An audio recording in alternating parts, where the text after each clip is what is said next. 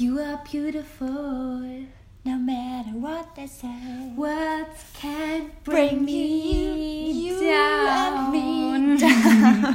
Hallöchen. Guten Mittag. Guten Mittag. Folge Nummer 13, Nike. Ja, diesmal ähm, unterstützt von DAF. Ganz genau, es geht nämlich um den Beauty and Confidence Report, der seit 2004 rausgebracht wird. Und ähm, dort beschäftigt sich ähm, DAF mit dem Einfluss äh, des Körperbildes von jungen Mädchen. Genau, deswegen sprechen wir heute über Schönheit, über Selbstbewusstsein, darüber, was uns vielleicht auch manchmal zweifeln lässt. Über eigene Erfahrungen und natürlich auch darüber, wie wir das mit unseren Kindern handhaben und was wir für Bestrebungen haben. Genau. Sarah, erzähl mal, hast du dich immer schön gefühlt? Ähm, ich hatte eigentlich grundsätzlich kein Problem mit mir. Ähm, ich habe auch immer für mich festgestellt, ich glaube, ich mag mich. Mhm. Ähm, aber Zu ich hatte Recht. natürlich auch, ich hatte mit 11, 12, 13 wollte ich unbedingt meine Nase äh, reparieren praktisch, ähm, weil ich in der Umkleidekabine immer stand und dachte, meine Güte, was ist das denn für ein Zinken? Und fand das schon ganz schlimm. Das ging mit dem Alter weg tatsächlich, dass ich mir dachte, nee, meine Nase tangiert mich nicht mehr so sehr. Aber ähm, ich war nicht, was, es, was das Sportliche anging, da, da war ich sehr eingeschränkt. Also ich wollte nie die Versagerin im Team sein. Teamsport war nicht meins. Wie war es bei dir? Ähm, ich hatte komischerweise immer ein übertrieben gutes Selbstwertgefühl. Also auch rückblickend nicht immer zurecht. Also ich hatte wirklich ja bis zu meinem 18. Lebensjahr eine feste Zahnspange, aber nicht nur das, sondern mir wuchsen die Zähne kreuz und quer aus dem Kiefer raus. ich und deswegen wurde mir irgendwann auch mal oben rechts ganz hinten so ein Zahn freigeschabt und der wurde mit einem Gummi dann vorne befestigt am irgend so Bracket noch. Also man sah das auch alles. Und statt dass ich dann irgendwie dachte, ich nehme auch vielleicht mal unauffällige Gummis, Ich wollte gerade sagen, durchsichtige die waren silberne. bunt. Ich habe immer rosa oder Regenbogenfarben. Ja. Man sieht auch, wenn man sich Fotos von früher anguckt, tatsächlich immer, wie ich richtig breit lächle, trotz dieser verschiedenen Zahnebenen. Voll schön, oder? Ich war sogar auch mal richtig, richtig mopsig. Ich weiß es noch, da habe ich damals äh, angefangen, die Pille zu nehmen mit 15. Da habe ich gefühlt in zwei Monaten 13 Kilo zugenommen. Ähm, da hat mich nicht die Bohne interessiert. Ich weiß auch nicht warum. Und wir haben eben schon kurz darüber gesprochen. Ich habe das Gefühl, dass es bei mir sind diese Selbstzweifel, also zumindest diese körperlichen Selbstzweifel, ähm, erst gekommen, ich glaube, nach dem Studium. Dann habe ich mich gefragt, wie Okay. kann das sein? Und ich glaube, also zunächst das Erste war dann, glaube ich, dieses ähm, Lesen von Magazinen, auch von Hochglanzmagazinen, von all diesen ähm, vermeintlich perfekten Körpern, die man da sieht. Ähm, und das andere ist dann aber, glaube ich, ganz ehrlich, auch ein Stück weit dieses neue Influencertum gewesen. Also, dass man sich plötzlich fragt, also ich bin ja nur wirklich schlank, ne? Aber die, die, also entweder die benutzen, ähm, wie heißt das, Facetune, diese App, mit der man sich noch mal dünner mogeln kann, oder das ist ja schon fast nicht mehr menschlich. Also ich habe oft das Gefühl, dass auf den Fotos viele Frauen so, so schlank aussehen, dass wenn du die ins echte Leben transferieren würdest, das käme gar nicht mehr hin. Da würden die Organe gar nicht reinpassen. Auf einem Foto empfindet man das aber als total normal. Und es müsste so sein. Ähm, Das ist ja bei Laufstegbildern auch ganz krass, ne? Also man sieht irgendwie äh, Models auf dem Laufsteg, die super, super dürr sind und da manifestiert sich so ein Bild und wenn dann mal eine da langläuft, äh, die ganz normale Körpermaße hat oder sogar ähm, Mhm. immer noch mehr, super schlank ist. Genau, natürlich ab, immer noch super schlank ist, dann fällt das im Vergleich super krass auf. Aber ich habe, bei mir war das zum Beispiel so, dass an meiner Wand nur männliche äh, Sänger hingen und als Poster im Kinderzimmer. Das stimmt. Ich hatte Ashley von O-Town verliebt. Nee, bei mir war es Caught in the Act. Ähm, hatte ich, habe ich mir den Vergleich mit der Frau gar nicht gesucht. Das war irgendwann Britney Spears, die dazu kam, aber da habe ich mir nie Gedanken darüber gemacht. Oder ich habe mich nie mit der verglichen. Ähm, und ich glaube, das ist heute, kann ich mir vorstellen, anders, weil ähm, die Studie, die ähm, die DAF eben in Auftrag gegeben hat, ähm, die 5000, ähm, rund 5200 Mädchen befragt hat im Alter von 10 bis 17 Jahren ähm, aus 14 Ländern, um auch so eine Diversität äh, abzubilden, ähm, die sagt eben, dass 50 Prozent gerade mal ein mittelgutes Selbstwertgefühl haben und ähm, die eben sehr stark den Druck verspüren, schön sein zu wollen. Ich, ähm, ich habe natürlich, also ich glaube, DAF arbeitet seit 2004 an diesem Projekt für mehr Selbstbewusstsein. Worum es da genau geht, das können wir gleich nochmal ganz kurz erklären. Aber ähm, ich habe jetzt natürlich keinen Vergleich, wenn man uns jetzt damals gefragt hätte, wie es uns ergangen ist. Aber ich habe auch das Gefühl, Stars waren so weit weg und gefühlt ja. auch so viel älter als wir, dass man sich nicht in direkter Konkurrenz gesehen hat. Also man hatte nicht wirklich eine Identifikationsfläche, außer dass man, also ich habe zum Beispiel vor dem Fernseher gestanden und habe zu Shakira getanzt auf eine sehr kindliche Art und Weise. Inbrünstig gesungen. Genau, aber ich hatte nie das Gefühl, ich müsste jetzt so sein wie mm. sie. Und das ist heute wahrscheinlich durch YouTube, also die Jüngeren fahren ja, glaube ich, auch vor allem auf YouTuberinnen und YouTuber ab. Du hast da, du denkst halt einfach, Cast, das sind Mädchen oder Frauen wie du und ich mm. von nebenan. Ich müsste ja eigentlich auch so aussehen wie die. Ähm, das ist ja auch so ein bisschen dieses Brigitte-Phänomen, ähm, dass man sich da auf die Frau von nebenan spezialisiert hat, irgendwann die das Cover zieren sollte.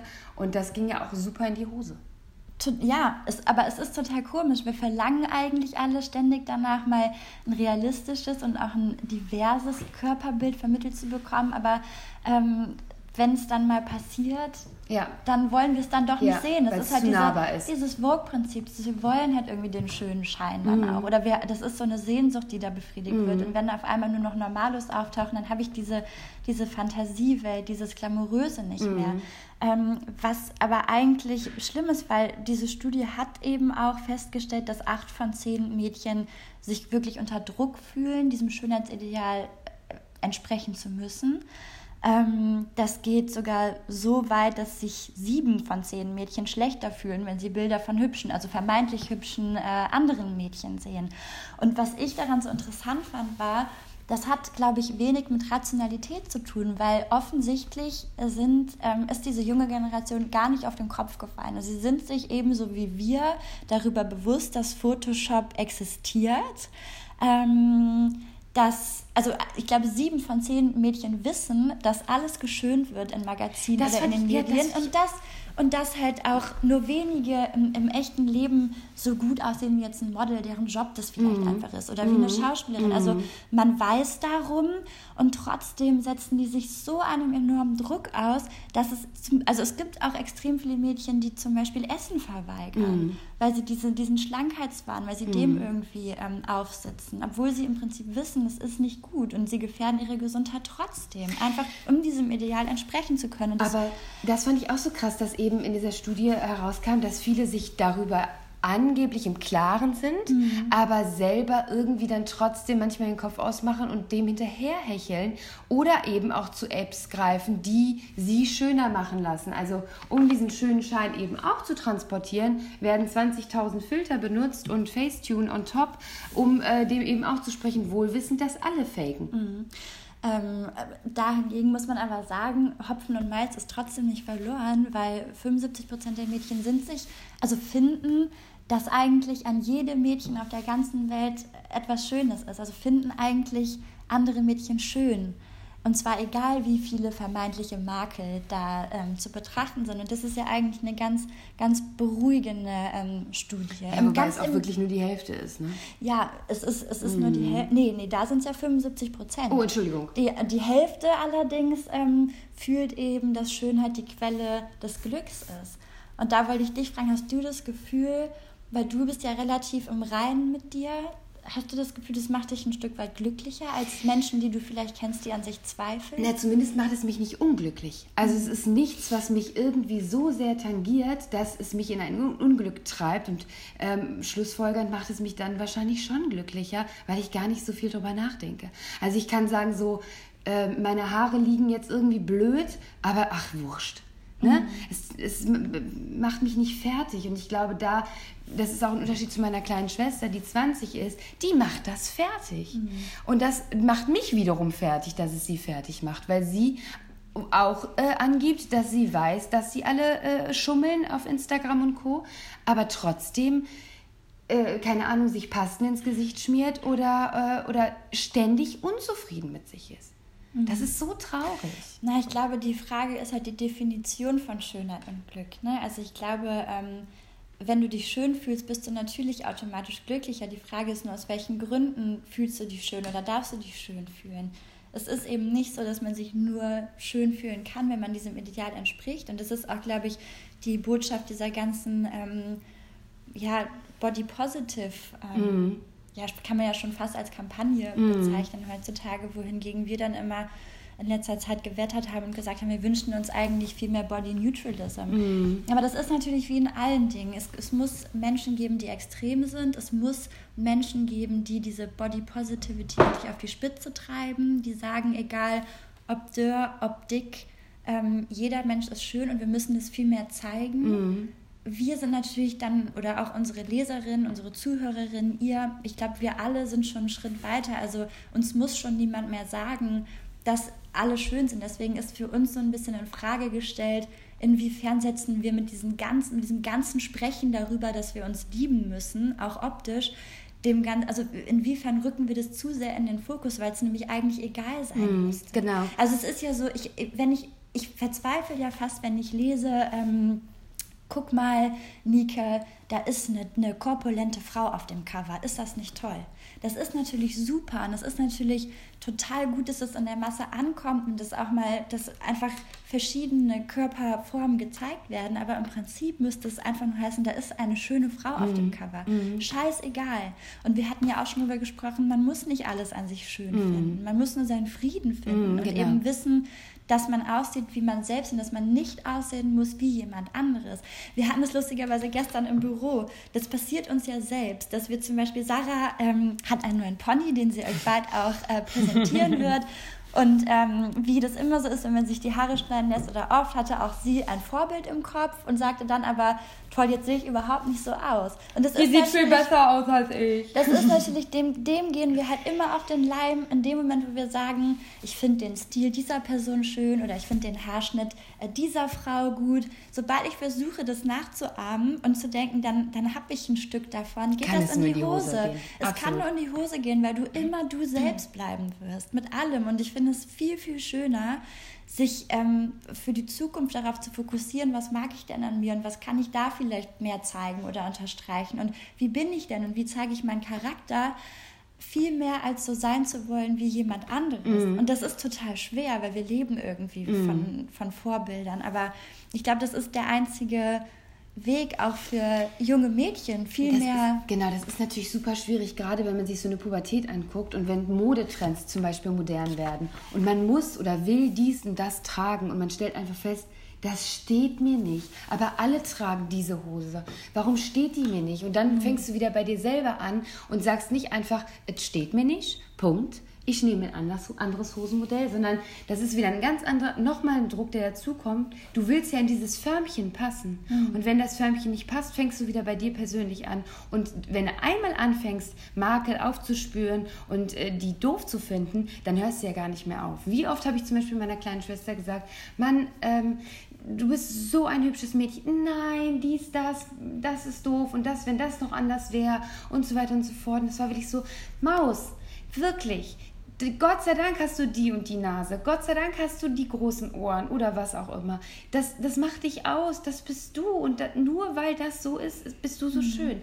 Aber das Fruchtete nicht. Na, ich glaube, man braucht aber auch Menschen, die einem das vielleicht hin und wieder sagen. Und damit mm. meine ich nicht die eigenen Eltern, die sowieso oft sagen, mm. dass man toll ist. Also ich habe das ja auch schon mal angesprochen. Hier, da haben wir über Botox und Co. geredet, dass ich halt manchmal verzweifelt bin an meinen super krummen und schiefen Lippen und überhaupt ist mein Gesicht super asymmetrisch. Und offenbar haben das einige unserer Leserinnen verinnerlicht und haben jetzt hin und wieder mal voll kommentiert. Äh, oh Mann, dein, dein schiefes Lächeln, das ist voll gut, dass du das hast und, und bitte, bitte ändere nichts daran. Und ich bin jetzt einfach mal so ehrlich zu sagen, dass das wirklich gut tat, weil das ist ein Komplex, den ich habe, weil ich sehe nur diese aufgeblasenen, also wirklich ähm, Gebotox, die sehr, sehr gigantisch sind und, und super gerade und symmetrisch. Natürlich, die sind Sarah natürlich hat wirklich echt. von Natur aus ähm, Und das hat mich ein Stück weit baller baller gemacht mm. in der Birne. Und das war irgendwie der Moment, wo ich dann echt so ein bisschen trotzig war und gedacht habe, so, nee, die haben total recht. Ich habe halt einen anderen Mund, aber das ist voll gut, weil so sehe ich zumindest nicht aus wie alle anderen. Total. Und ähm, ich glaube aber zum Beispiel, äh, wenn wir über unsere Schwestern reden, ich habe ja auch zwei kleinere Schwestern und ähm, die sind total unterschiedlich aufgewachsen, was das angeht. Und wir wissen gar nicht, woran das liegt. Aber meine, also die ältere Schwester von beiden hat gerade ihr Abi gemacht und die ist so selbstbewusst. Und die die entspricht vielleicht nicht diesem gängigen Magermodel-Ideal. Ähm, die hat einen wunderschönen weiblichen Körper, wirklich. Also von dem Hintern, da kannst du hinten ein Glas drauf abstellen. Da träume ich ja nur von, ja. Ähm, und die zelebriert das, die findet das toll. Voll aber toll, das, aber, voll aber, gut. aber, Aber die Mädels, die ganzen Mädels im Freundeskreis hast du Die erzählt, ganzen ne? Mädels im Freundeskreis sind super, die betiteln sich auch selbst als Feministin. Ich habe meiner Schwester irgendwann mal Julia Korbicks äh, Buch Stand-up Mhm. Feminismus für Anfänger und Anfängerinnen geschenkt und sie ist da total drin aufgeblüht und hat es auch rumgezeigt. Und das ist bei denen wirklich so, man muss wirklich hingehen und Aufklärung betreiben. Und die finden das jetzt toll, die finden ihre Eigenarten toll. Aber es gibt auch laut meiner Schwester ganz andere. Ne? Also zum Beispiel glaube ich, wenn wir darüber sprechen, warum dieses Problem vielleicht sich verstärkt, dass wirklich nur, ich glaube, 44 Prozent oder 54 Prozent aller Mädchen haben eben kein ausgeprägtes Selbstbewusstsein hinsichtlich ihres Körpers, laut dieser DAF-Studie, ähm, was total traurig ist. Und ich glaube, das liegt auch daran, dass du heute eine ganz andere Bühne hast. Also früher hattest du deine Freundinnen und deine Familie, die haben dich gesehen und konnten dich bewerten. Heute gehst du aufs Gimmi oder die Realschule oder wohin auch immer und jeder hat einen Instagram-Kanal. So, und meine Schwester hat mir damals erklärt, es ist schon so, dass die, die sich richtig, richtig cool fühlen, sei mal dahingestellt, ob das tatsächlich die coolen waren in der Stufe, aber die hatten alle einen. Die haben sehr viele Selfies gepostet und der Coolheitsgrad wurde zumindest ein Stück weit daran abgelesen, wie viele Likes, wie viele Follower die hatten. Das ist total witzig, dass du das sagst, weil ich habe das irgendwann mal auf der Facebook-Seite meiner kleinen Schwester beobachtet. Vor allem die Jungs haben sich in merkwürdige Posen geschmissen auf Facebook, haben Fotos gepostet und darüber geschrieben, ein Herz für ein Kommi, was so viel bedeutet wie kommentier mein Bild und ich äh, mal dir ein Herz oder, oder mm, form dir ein Herz auf dein, deine Profilseite. Also es war so ein Geben für Geben, supporte mich, feier mich und ich schicke dir ein Herz auf deine Pinwand. Ja, einfach diese virtuelle Bestätigung, die ja dann auf Wahnsinn. einmal messbar wird. Genau. Ich glaube, wo früher du viel gefühlsgetriebener warst oder gefühlsbetonter und einfach eine Empfindung dafür hattest, wie fühle ich mich, wie sehen mich andere, wie empfinden mich andere, das wird heute so überschattet und so verdrängt von diesen messbaren Einheiten, ähm, dass man, glaube ich, auch den Bezug zu sich selbst verliert. Und deswegen fand ich es so schön, dass die Studie unter anderem auch herausgefunden hat, dass es wirklich bergauf geht mit dem Selbstwertgefühl hinsichtlich des eigenen Körpers, ähm, sobald man anfängt, sich auch wieder mit sich selbst zu beschäftigen. Also wenn man ein Buch liest zum Beispiel, wenn man Sport treibt, wenn man einfach sich selbst wieder bewusst wird. Ähm, und es ist, finde ich, eigentlich so eine Selbstverständlichkeit. Also wir würden sagen, hä? Aber selbst ich habe ja vergangene Woche festgestellt, wie sehr wir uns eigentlich Tag ein, Tag aus von der bloßen Existenz ablenken, indem wir eigentlich rein konsumieren bis zum geht nicht mehr, von einem Kaffee zum nächsten watscheln, den Kuchen hinterher schieben und zum Abendessen verabreden. Aber dieses einfache Sein ähm, fällt vielen von uns, glaube ich, schwer. Also man hat ja meistens einen Podcast im Hintergrund. glaube ich. Mache das zum Beispiel beim Kochen. Ich habe das Kochen für mich entdeckt plötzlich. Ich höre dabei Podcast, statt dass ich mir einfach mal eigene Gedanken mache. Und so diese ganze Ablenkung, die macht es halt super schwer, auch ein Permanentes Gefühl für sich zu entwickeln. Ich muss ja gestehen, ich mache mir da auch, also wir sind jetzt auch beide Mamas und ich mache mir da wirklich, ich habe da ein bisschen Angst vor, vor meiner Aufgabe. Ähm, und ich wünsche mir nichts mehr, als dass wir zwei gesunde, selbstbewusste, glückliche Kinder kriegen. Was und das tust ist du total, dafür, dass- Nein, das ist total wichtig äh, oder witzig, ähm, äh, nicht witzig, sondern es gab tatsächlich auch von DARF vor ein paar Jahren mal ähm, ein, ein, ein, ein Video, einen kleinen Kurzfilm, wo worin kleine Mädchen erst sagten, was sie gut können oder was sie an sich mögen vielmehr. Und ähm, kurz darauf wurden sie eben gefragt, was sie nicht an sich mögen. Und das Mädchen sagte, das eine Mädchen sagte, meine Nase finde ich doof, ich habe einen hässlichen Fuß. Und danach wurden eben, kamen Einspieler von den Müttern und die Mutter, Mütter wurden das, das äh, gleiche Ah, stimmt, ja. Und die Mütter haben gesagt, meine Nase, mein Fuß. Hör mal, ich habe so geheult, ne? Weil das so völlig logisch war, was wir für eine, für eine Vorbildfunktion haben. Und dass ich mir zum Beispiel ähm, daraus abgewöhnt habe, vor meiner Tochter zum Beispiel, ich meine, jetzt ist sie natürlich auch noch sehr klein, aber trotzdem vor meiner Tochter mich nicht zu kritisieren. Also nicht ständig zu sagen, "Mm, hier, das, das ist doof, dies, das, ähm, sondern ihr einfach das entweder gar nicht zum Thema zu machen oder zu sagen, Mama hat eine schöne neue Frisur. Also da irgendwie Vorbild zu sein und zu sagen, ähm, ich nehme mich nicht hart ins Gericht. Das ist so ein, ein Weg. Und sonst ist natürlich im Moment alles, was meine Tochter macht, natürlich super toll. Die wird äh, äh, bestärkt ohne Ende. Ähm, und aber auch andere Kinder sollen bestärken, sie soll andere Kinder bestärken. Also es gibt zum Beispiel Mädchen, die in der, in der Kita, die das mit der Eingewöhnung nicht so gut hinkriegt, dass ich dann irgendwie sage, Wilma, dann gehst du mal hin und tröstest die kleine Maus. Mhm. Ähm, das sind jetzt gerade natürlich Anfänger. Ähm, aber so für die Zukunft habe ich noch nicht so die Vision, außer bestärken. Und bei dir? Na, ich glaube, also ich habe immer super Angst darüber zu sprechen, ehrlich gesagt, weil ich finde, das ist so was Persönliches und Emotionales und alle Eltern haben ihre eigenen Ansichten. Ich glaube, es gibt so einen Querschnitt, an dem man sich entlanghangeln kann vielleicht, aber jedes Kind ist ja auch unterschiedlich. Mhm. Ähm, zum Beispiel die Sache, wie du jetzt sagst, ich bestärke meine Tochter immer und alles ist toll und so.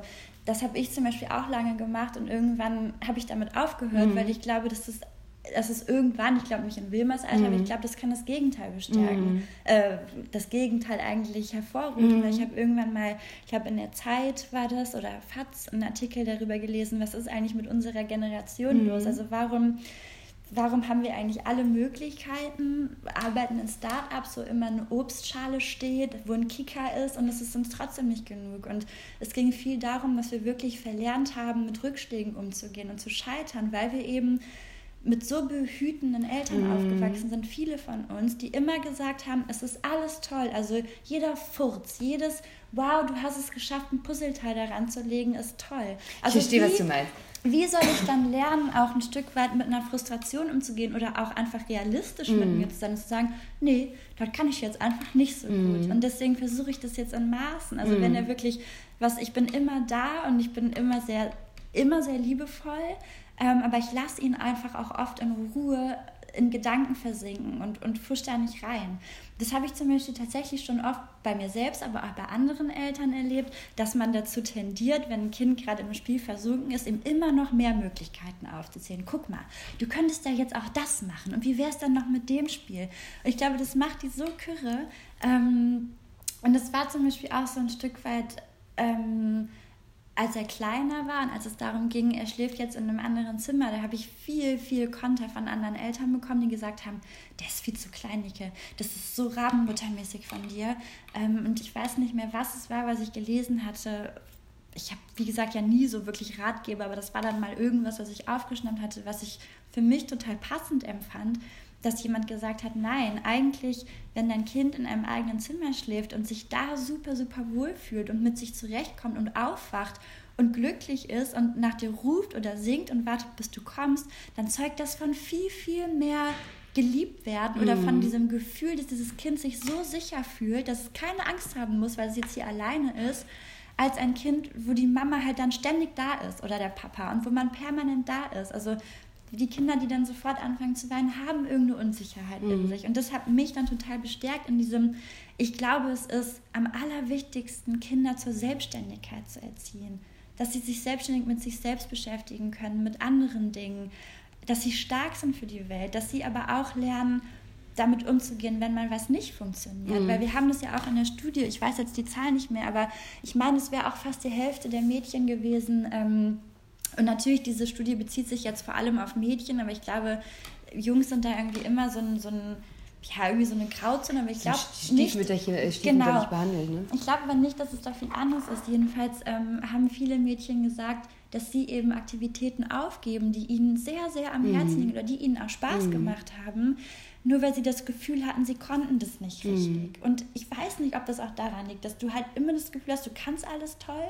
Ich habe auch eine Freundin, die hat gesagt, meine Eltern haben immer gesagt, du bist die Allerschönste und du bist die Tollste. Und ich bin irgendwann ein richtiges depressives Loch gefallen, als ich älter nicht. wurde, als ich festgestellt habe, so, ich bin halt eine junge Frau, aber ich bin halt auch keine Kate Moss. Mm. So. Aber das habe ich irgendwie immer gedacht. Mm. Und jetzt kriege ich auf einmal auch mal Abweisungen von Frauen oder von Männern, wie auch immer. Ähm, und aber wir hatten auch gerade eben bei dir das Thema, dass es gerade auch so was Sport angeht. Ja. Ne? Also dass ja. es super wichtig ist, Kindern beizubringen, bitte probier alles aus und achte einfach darauf, was dir Freude bringt. Und wenn du etwas nicht kannst, dann kannst du das lernen. Übung macht den Meister. Genau. Die Frustration, die merke ich bei Leo so oft, wenn mhm. irgendwas nicht richtig klappt. Und jetzt hat er, sagt er selbst immer, aber Übung macht den Meister. Süß. Beim nächsten Mal wird es schon besser klappen. Aber das ist wirklich, das ist, das ist das, was ich noch dazufügen wollte, ist einfach dieses, wenn ich, also ich möchte einfach meine Tochter beobachten bis zu einer gewissen Zeit natürlich. Und ich möchte auch nicht über Helikopter sein. Ich bin jetzt, wie gesagt, ja auch noch in einem anderen Alter mhm. und da ist noch alles super toll, du schaffst das.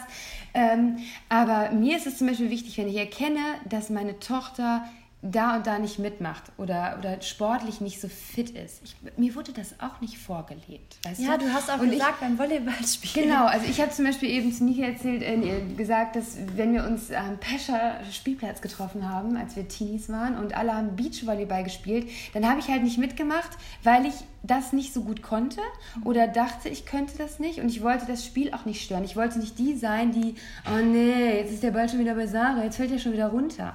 So, wenn ich das aber bei meiner Tochter erkenne oder ihr, ein sportlicheres Leben vorlebe, kann ich vielleicht ihr da ein Selbstbewusstsein geben mhm. und sagen, na klar kannst du das. Und wenn du das jetzt gerade nicht kannst, aber Bock drauf hast, dann machen wir das jetzt. Also sei es die Bundesjugendspiele, die mich mega gestresst haben jedes Jahr. Das war für mhm. mich das schlimmste Event auf der ganzen Welt.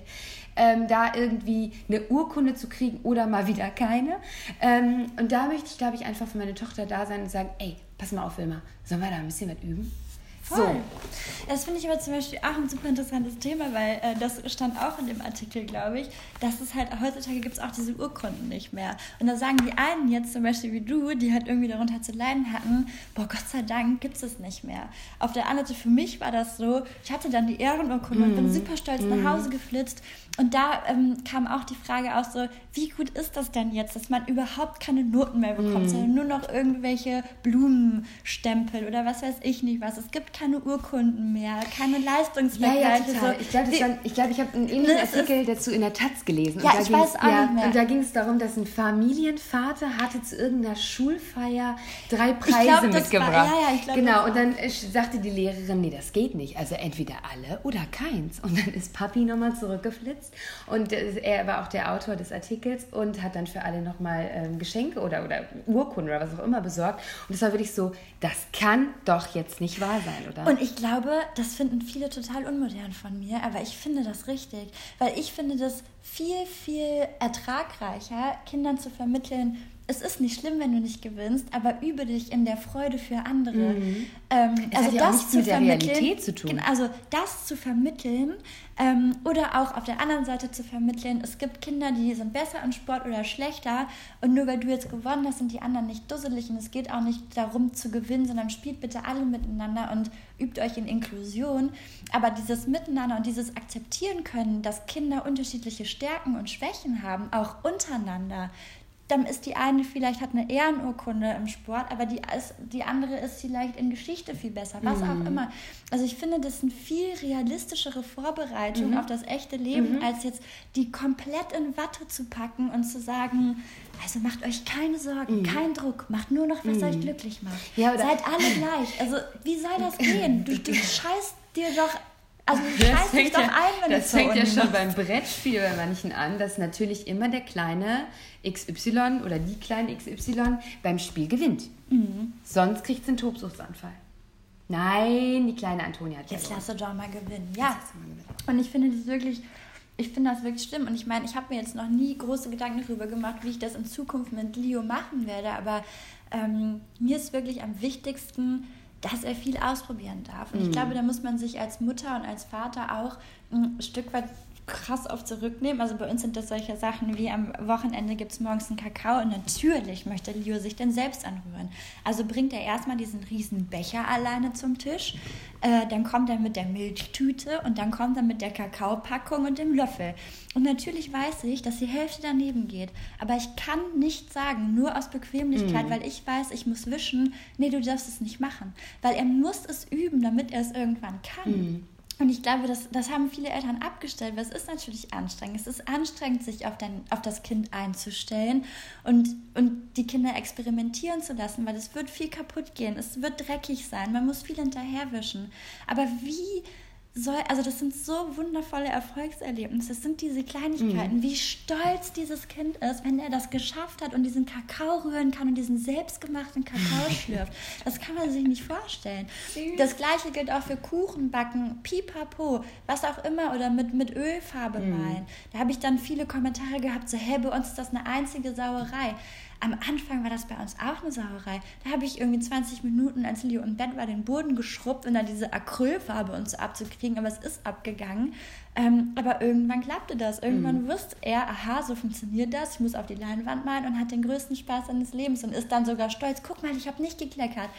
Ähm, aber es ist so schade, Kinder so zu beschneiden in ihrem Entdeckungsdrang und in diesem Drang, selbstbestimmt zu sein. Auch bei Konflikten. Also wie oft sieht man, dass Eltern sofort dazwischen gehen, ähm, statt dass man, dass man das einfach beobachtet und sieht, wie die Kinder einen Streit zum Beispiel selber aushandeln. Oh, also durchsetzen. Bei Hundehaltern. Das ist wie bei Hundehaltern.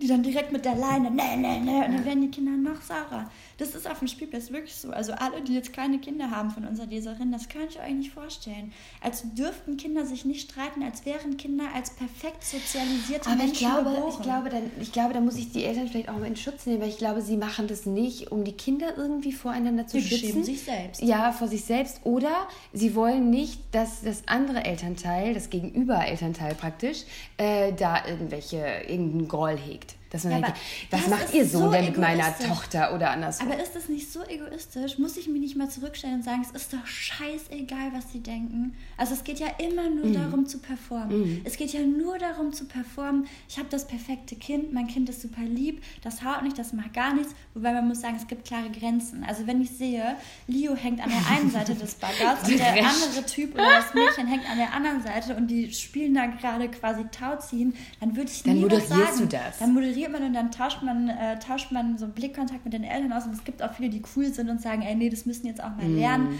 Gleiches gilt für Drängeln an der Rutsche oder Trödeln an der Rutsche. Wenn ich jetzt sehe, dass der, dass der Leo äh, sich den Bagger nimmt und der Wilma den über den Kopf zieht, da kriegt er auch richtig Ärger von mir.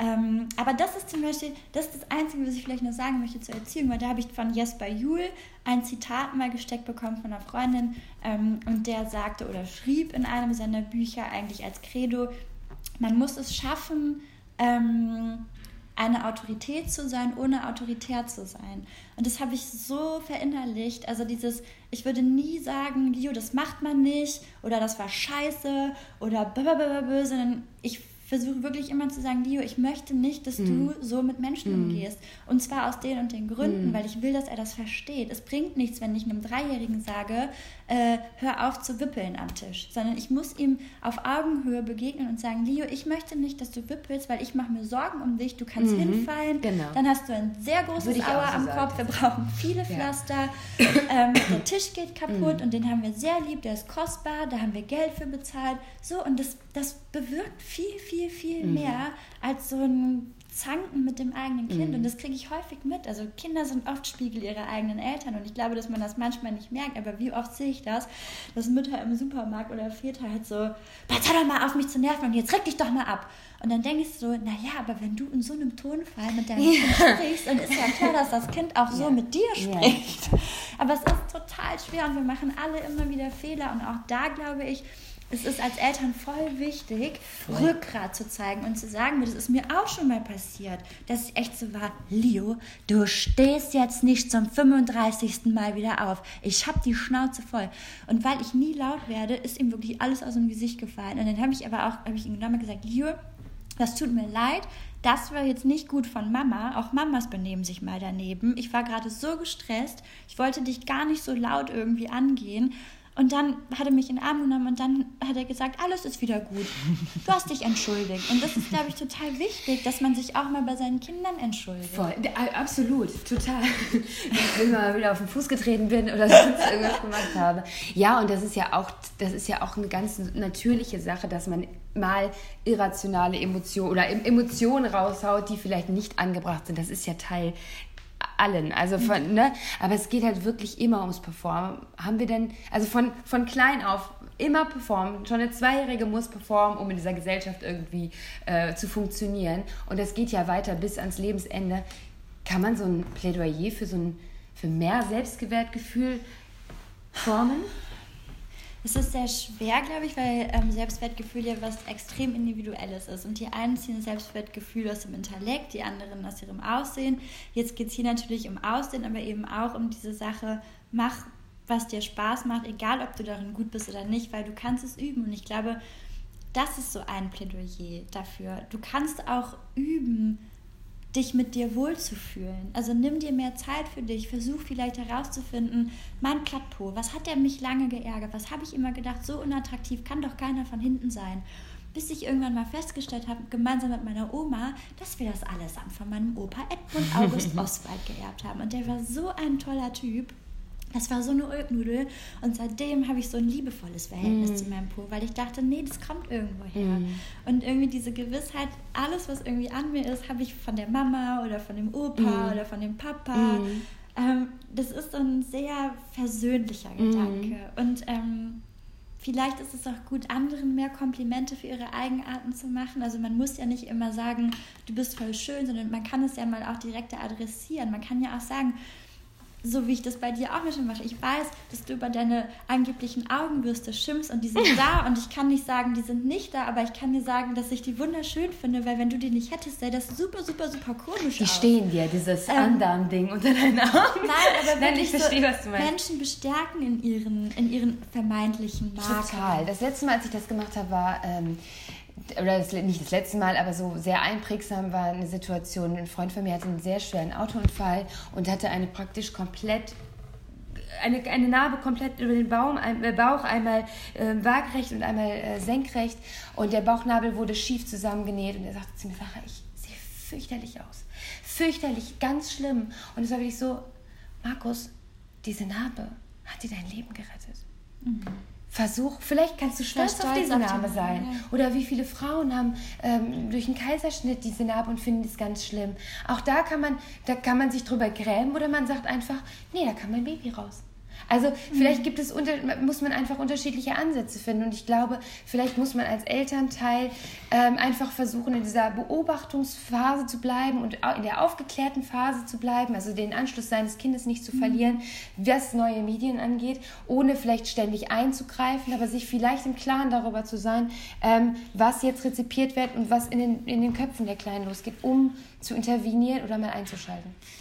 Das total, total schön, was du sagst. Und das, mir fällt eigentlich auch nur noch eine einzige Sache ein. Und zwar ähm, glaube ich wirklich, wir brauchen mehr Realismus im Umgang mit uns selbst. Weil ich denke, dass unsere Gesellschaft oftmals, also zumindest so unsere Blubberblase, so weit ist, total versöhnlich mit anderen zu sein. Also ich denke mhm. zum Beispiel an diese Situation, jeder kennt das, riesengroßer Bahnhof, mega lange Treppe ich bin wirklich richtig, richtig, richtig herzrasen, wenn ich diese Treppe runtergehen muss, weil ich Angst habe zu stolpern.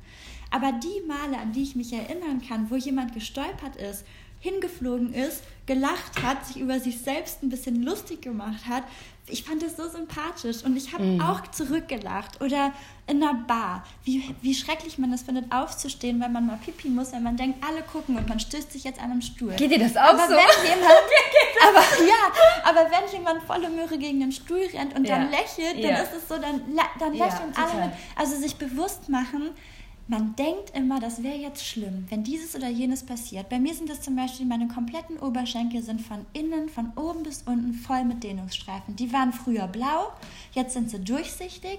Ich fand das Horror. So, wenn ich mich dann an den Strand gesetzt habe und die die ganze Zeit überdeckt habe und so, dann habe ich mich irgendwie noch unwohler gefühlt, weil das war für mich was, was ich verstecken musste, was hässlich ist.